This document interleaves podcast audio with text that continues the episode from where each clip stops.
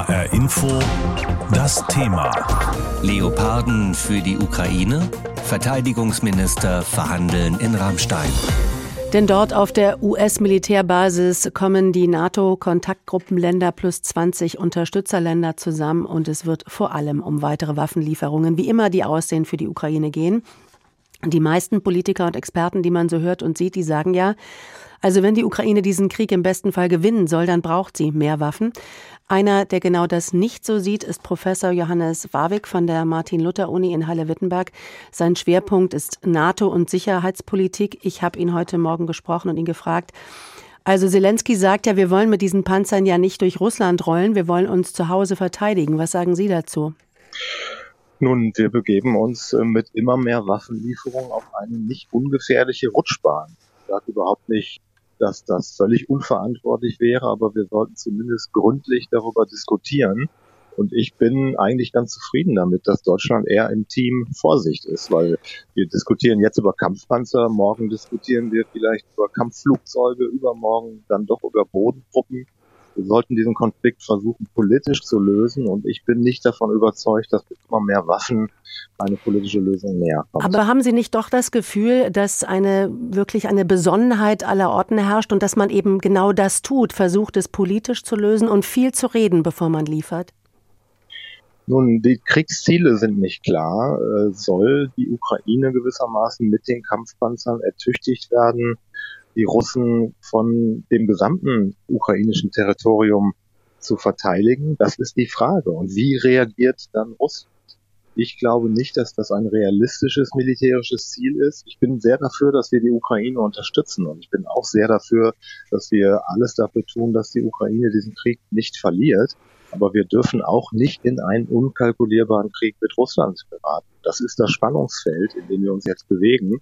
Und den Amerikanern ist das sehr bewusst. Andere sind da, sag ich mal, risikofreudiger, etwa die Polen oder die Balten. Und Deutschland muss sich jetzt positionieren. Und da herrscht eine Menge Druck. Und ich finde, wir sollten diesen Druck aushalten.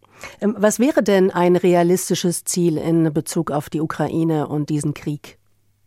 Das können wir jetzt hier im Radiointerview nicht festlegen, aber ganz fest steht, denke ich, dass die Krim nicht zu einem vertretbaren Preis von der Ukraine rückerobert werden kann. Und ich gehe auch davon aus, dass andere Teile der Ukraine, insbesondere der Donbass, einstweilen nicht zur Ukraine weiter gehören werden. Das sollten wir nicht völkerrechtlich anerkennen, aber doch einen Modus Vivendi finden, der es ermöglicht, diesen Konflikt zunächst einzufrieren und dann irgendwann, wenn wieder bessere Zeiten kommen, darüber zu verhandeln, wie das langfristig geht. Wir müssen jetzt nicht weiter eskalieren.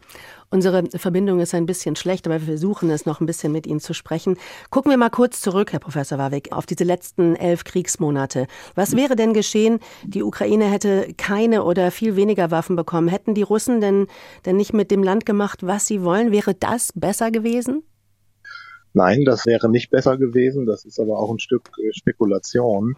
Wir können jetzt zurückblicken und gucken, ob es Gelegenheit gegeben hätte, diesen Konflikt das zu lösen. Das ist aber Schnee von gestern. Ich bin durchaus dafür, dass wir die Ukraine ertüchtigen, sich selbst zu verteidigen.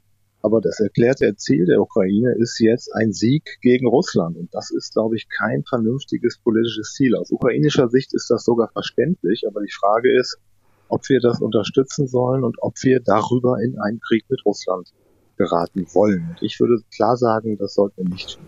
In Rammstein wird heute genau über all diese Fragen diskutiert. Was wünschen Sie sich von diesem Treffen? Es ist sicherlich ein Treffen, was signalisiert, dass wir, der Westen, die Ukraine dauerhaft unterstützen, sie nicht fallen lassen. Und das ist auch vernünftig. Aber da reden die Verteidigungsminister. Ich finde, es sollten auch wieder die Außenminister oder die Staats- und Regierungschefs reden. Das heißt, diese eindimensionale militärische Logik, in der wir derzeit gefangen sind, die ist verständlich, aber die reicht nicht aus. Wir müssen die Politik wieder ins Spiel bringen. Und deswegen ist Rammstein nicht genug. Wir brauchen politische Initiativen, um auch wieder eine Lösung dieses Konfliktes in den Blick zu nehmen. Immer mehr Waffen für die Ukraine. Der Politikwissenschaftler Johannes Warwick hat da massive Bedenken. Der Krieg, sagt er, sollte nach wie vor politisch beendet werden.